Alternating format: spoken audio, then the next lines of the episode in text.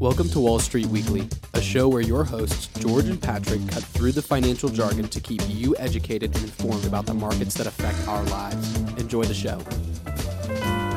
You're listening to the highly informing, overperforming radio show on Radio Free Hillsdale 101.7 FM. My name is George Akla, joined as always by the man in the captain's chair next to me, Patrick Scott. Patrick, welcome to the program. Thank you, George. I believe I would be the co-captain, would I not? Uh, co-pilot, co-captain, it doesn't really matter. We're not one for titles on this show. It's true. Do you have any idea why we started with Christmas music today? I believe it's because we are approaching the most wonderful time of the year. Well, the most wonderful time is relative. What that means is we're going to be off the air for about four or five weeks, Shame. meaning this will be our last major episode during that time, actually, our last episode whatsoever during that time. So we decided with Christmas, we should come out with the trendy thing that all the influencers do, coming out with a gift guide. A gift guide. the Wall Street Weekly Gift Guide. And when I say gift guide, we can't really get too specific because this program is for entertainment purposes only. Anything we say on here is not financial advice. You should always contact a trusted financial representative before making any decisions. But there are a few things that we think our listening audience should be mindful of as we approach Christmas, maybe more importantly, uh, the first of the year. On to a more current event. In the news this week, we saw unfortunately the passing of legendary investor and partner to Warren Buffett, Charlie Munger. I actually had the opportunity to see him in person this May at the Berkshire Hathaway annual meeting. And just what a cool guy. I think even if you're not an investor, that's not a passion of yours, there's a lot you can learn about life in general. And that's what he's teaching us. We actually talked about that in a past episode, probably four or five weeks ago. That was the episode on Munger's psychology of human misjudgments. Yeah, and even if you concede that Buffett was the mastermind behind a lot of the investments at Berkshire Hathaway, I think in a lot of ways more important was Munger's ability to master the human psyche and avoid the firm making emotional decisions. Yeah, when I heard that he died, I one article that I read had a cool line in there about him that said no one played second fiddle better than Charlie Munger, which I think is really cool. Just his humility throughout his whole life, you know, being a famous figure but totally unwilling to take all the spotlight for himself. Yeah, and especially in a industry like investing, I think it's really unusual, you know. There's probably never going to be a movie made about Charlie Munger just because he wasn't flashy. He wasn't this Wall Street banker doing all these crazy things. He was just living a life like you or me.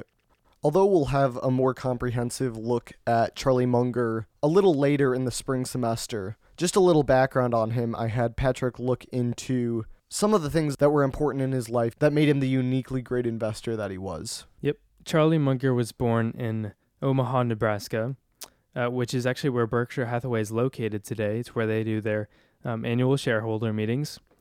And as a teenager, he actually worked at Buffett and Son, which was Warren Buffett's grandfather's store. It's funny because I don't think they even figured that out until later. No. Anyways, Munger studied mathematics at the University of Michigan, and then he served in the U.S. Army Air Corps in World War II. He was actually ordered to study meteorology in the Army Air Corps, which is a an interesting job. But after the war, he attended Harvard Law School. Graduating from Harvard, he worked in real estate law for a time, uh, but he left it soon after for a career in investing. Um, he met and talked about investing with Warren Buffett once over lunch, and then the friendship continued until the end. Uh, He ran a few investment firms of his own, and then he was also the chairman of Wesco Financial Corporation, which was acquired by Berkshire Hathaway Holdings. And that was all in the uh, 60s, I believe. And so that's how he got connected with Buffett on uh, a professional business level. So he started at Berkshire Hathaway in the early 60s. That's when that partnership started. And Wesco Financial was one of the big components of Berkshire Hathaway. Also interesting to note about Charlie is that he didn't start until around 40 uh, when he started almost a new chapter in his career after a legal career. I, I think is cool that you don't have to have it all figured out when you're 20 or when you're 30 even. The fact that he was able to jump careers that late from being a no name, albeit probably a pretty good real estate lawyer, to the legend we know him today. Yep. And so as Berkshire Hathaway grew in revenue, so did his giving. He was a very philanthropic individual like Warren Buffett. He has donated tens of millions of dollars. A truly compassionate heart um, with that man. He he donated a lot of money to education and a lot of, a lot of things like that. Every year, he of course uh, participated in the Berkshire Hathaway shareholder meetings. George, you saw him there. How much did he talk? He actually talked more than I expected, but his words just hold, I think, a different level of weight you know when he opens his mouth when he says something that it's going to be pretty important. It might be a hot take, it might be an unpopular opinion. I think the coolest thing is you can see Buffett and Munger's partnership. It is truly like one of the greatest partnerships I've ever seen, and it's going to be interesting to see how Berkshire continues forward uh, without Charlie. In a statement after his death, uh, Warren Buffett said, Berkshire Hathaway could not have been built to his present status without Charlie's inspiration, wisdom, and participation. So a huge loss not only for Berkshire Hathaway, but obviously also for Warren Buffett. And I think it should serve as a model for all of us that you want something said like that in your passing is that there's something that you help build, whether that's a family or a business, a friend group, that couldn't have been there without you. And I think that's a really cool thing that shows the human side of these people that we tend to put on pedestals. Right now, I want to take a few minutes to reflect on one of the last interviews that he ever did, which was with CNBC. Hopefully, you'll begin to see that his advice, while sage for the investing world, is potentially much more consequential just for life in general.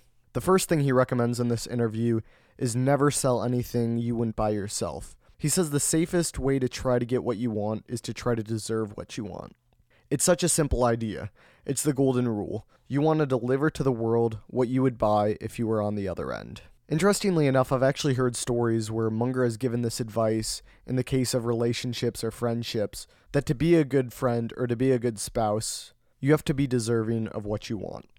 In a similar way, I think this goes against a lot of people in the investing world who are willing to make a profit no matter at the expense of who. Whereas Munger really took an approach to things that he wanted to win, but he wanted to do it the right way. Sometimes this even came with brutal honesty, as there were times where they would state that they're not buying back Berkshire Hathaway stock because they believe it's at an elevated valuation. That's something that you won't generally see out of fund managers. But I personally believe that a big part of Berkshire Hathaway's success over the past six and counting decades has been this brutal honesty that leads investors to trust them on a deep level.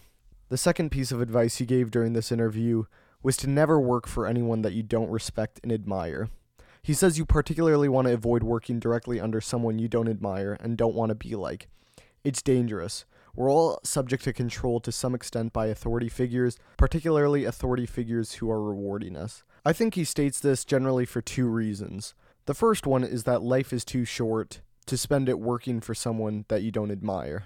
But I think the second, more important takeaway is that you don't want to become like someone that you don't admire, and we're all influenced by authority. Going back to our investing example, I think following the wrong authority is one of the, if not the biggest mistake that young investors make, is taking investment advice from people who have different incentives or different goals than they do. Well, it can work in the short term. Generally, you're going to become like the person that you don't admire or become disappointed by them, none of which are preferable cases. And piggybacking off of number two is number three, where he states that you should work with only people that you enjoy. I found that intense interest in any subject is indispensable if you're really going to excel. I could force myself to be fairly good in a lot of things, but I couldn't excel in anything which I didn't have an intense interest or enjoy. If at all feasible, you want to maneuver yourself into doing something in which you have an intense interest alongside people whose company you enjoy. It's no accident that Charlie Munger worked until he was 99 until weeks before his death. It's because it didn't really seem like work to him. And maybe it's too optimistic to think that you're going to be able to fully avoid conflict in the workplace, but on the aggregate, your work is where you spend such a large portion of your life. Do it with people that you love. I could go on, but for the sake of time, I'll stop here. But now let's talk about our gift guide, which isn't going to be your normal gift guide. We're just going to be talking about some accounts that have important deadlines or, or reset phases at the end of the year rolling into next year. I just want to make really clear that this isn't a comprehensive list. We're not trying to speak about the pros and cons of any of these investment products. We just want to bring them to our audience's attention as they are really important and I think easy to forget about. Uh, but before we, we get into these different kinds of investment accounts, um, we should probably clarify some basics. When I put my money into a retirement account, I still have to do something with it.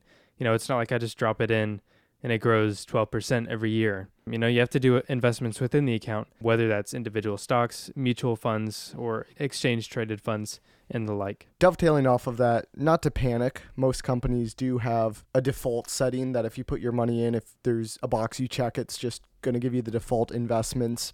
To Patrick's point, it is a little more involved than I think what we traditionally think maybe like a pension plan or something like that, where you're guaranteed a fixed amount of money once you retire. The first one I want to bring up has two separate components. The 401k is an employee sponsored retirement plan. So you have a contribution limit from the government. So it's 22,500 for employees or 30,000 for employees age 50 and older. But the thing that people like to think about year end is a lot of companies have matches in place.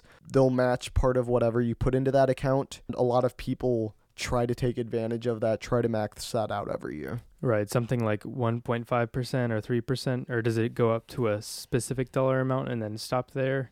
I think a lot of companies at 3% is Okay. pretty common. Okay, and that's I'm, what I thought. I'm guessing that would be for the whole 22,500 if you want to put that in. Obviously, it's going to be different from place to place. okay, And then you also get a tax benefit with that. You don't have to pay taxes when the money enters your 401k. So those contributions are made with pre tax dollars. Now, on to Roth IRA or traditional IRAs. With these, there's a combined limit that's 6500 for those under age 50 and 7500 for those 50 and older. And you can do one or the other or make two for that. so that's the maximum amount that you can put in one year, in specifically 2023. Yep, in 2023. The traditional IRA is like a 401k with a little bit more flexibility. So you put money in pre-tax and defer taxes until you withdraw it. And some of the benefit of that is that if you're at a lower tax bracket when you retire, you'll be paying a lower effective tax rate than if you would on the way in. But a lot of people if they're not getting taxed very much right now, they'll use a Roth IRA. And essentially what that's going to do is you're going to put your money in after you've paid taxes but you don't accrue any taxes on what you gain. Okay. I've heard that Roths are good for people for when you're not making a lot of money, and then traditional IRAs or 401ks are better when you are making more money. Is that correct?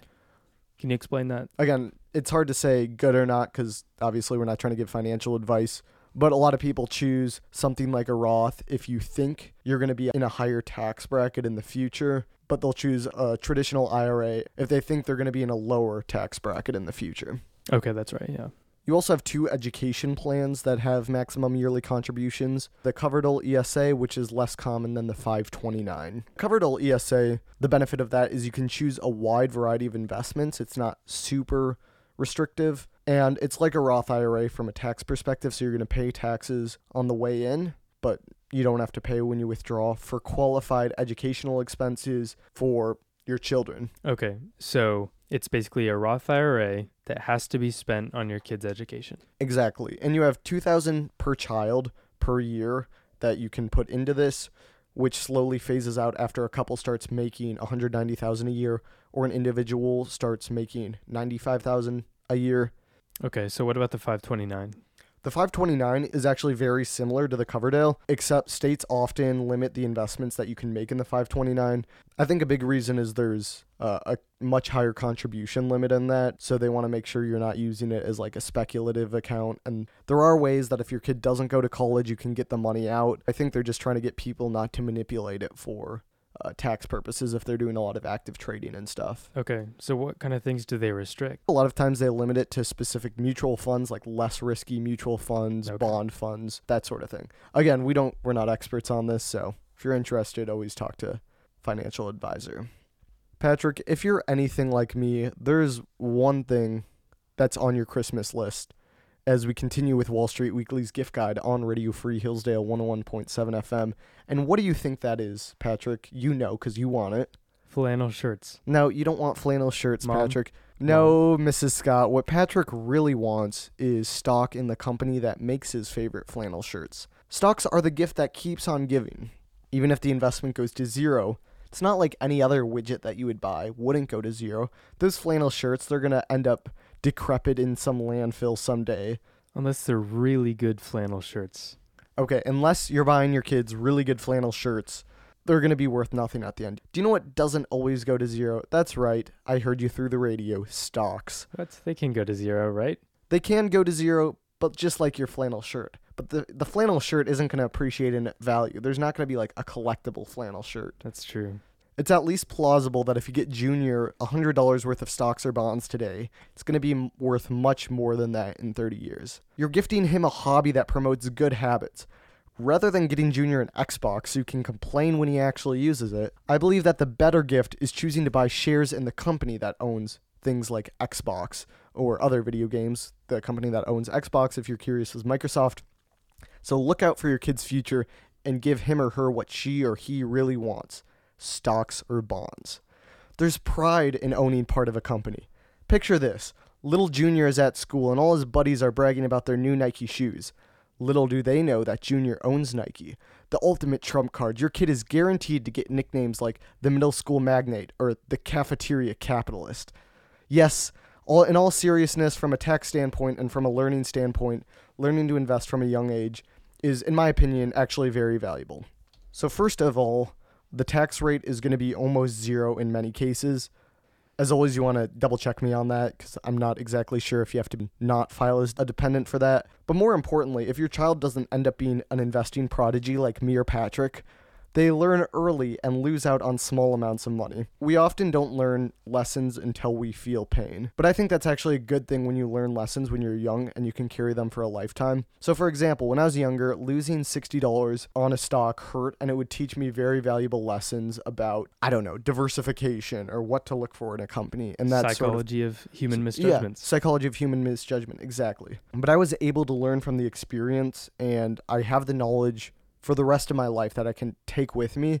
So when I'm actually earning real money at a job, I'm not losing thousands of dollars as opposed to tens of dollars. And then speaking of knowledge, after not being convinced by stocks or bonds, you're still looking for uh, the gift to give your loved ones. I think knowledge is always a good thing. Buffett and Munger would argue that the most important thing is to invest in yourself. There's an interesting quote about this. It's if you invest in yourself, that's the one thing that people can't take away from you. Like you can have everything else taken away from you, but if you work to better yourself, that's going to be something that lasts a lifetime. Books and experiences will always be winners. Even if he or she doesn't know it yet, Junior doesn't want Pokemon cards, they want perspective. Also, if your kid is going to be taking care of you when you're older, you have a serious vested interest in his ability to handle finances and investments.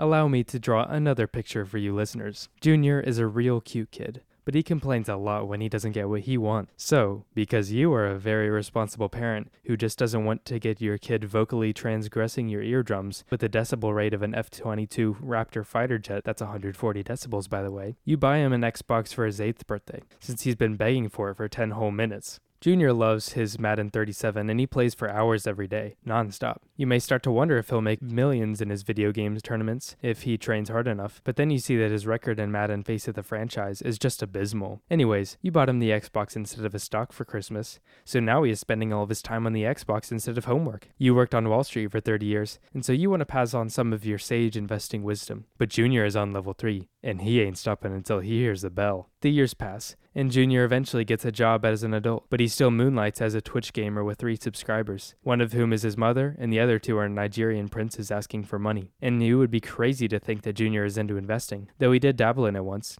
After a tip from one of his newfound Xbox friends about the rebirth of Dogecoin, he threw his entire piggy bank into the cryptocurrency and lost it all when a Wall Street Journal article revealed that Dogecoin was a fiat currency. That was the end of the road for Junior's investing. More years passed, and you contract paralysis of the legs from a side effect of your old people medicine. Now it's all up to Junior. Only he can save the day. But your condition deteriorates further, and in all your senile wisdom, you hand all your money over to your son for him to manage. Junior buys you your medicine and pays the bills, but he takes a 50% cut to buy the new virtual reality video game, Barbie 14 Adventures in the Slums of New York City. Inflation cuts away at the remaining funds, and after a price hike on your medicine, the money has disappeared. All 40 billion. With no money left to take care of you, and five more levels of Barbie 14 to complete for tonight's 11 subscriber Twitch stream, Junior says goodbye. This is what happens when you buy your 8 year old an Xbox instead of stocks. There is no slippery slope here. All I can say is, wow. You know, there's just some things in life that are put so beautifully that it just tugs at the heartstrings. And it's so true. Even though this hasn't happened to me or you, we have no experience parenting and should not be giving unsolicited advice over the airwaves. I think that's a pretty logical, maybe even observable series of events that happens when you get your kids what they actually want. Absolutely. And I took this from, you know, universal principles that, you know, we could see happening at any day. In all seriousness, I think the most important thing as we wrap up this gift guide is consider investing in the future this Christmas, whether that be actually investing like we've talked about. And I know we've used the words like stocks and bonds and some of that stuff interchangeably, you know, mutual funds, ETFs. It doesn't matter. It, it could even be experiences, taking your family on vacation or giving them things that'll help you get closer together. I think if there's ever a chance to give someone something that could be a hobby or a passion that lasts a lifetime, I think that's a really cool thing. And, and like Munger and Buffett say, always invest in yourself. For the next four weeks, as we mentioned before, the airwaves are going to go silent with George and Patrick's voice. A time of mourning. But have no fear because tune in on Friday, January 19th, when we air our first new episode of spring semester. We'll, in theory, have five weeks to prepare. So it should be really good, in theory. Pressure's on now that you've said that on the airways, George. Wow. Might even try to make it a 44 minute episode or maybe a dual episode. Who knows? Who knows what we'll do with all that time? And from the bottom of our hearts, we want to wish you and your family a very Merry Christmas. And a Happy New Year. Thanks for tuning in to Wall Street Weekly on Radio Free Hillsdale 101.7 FM.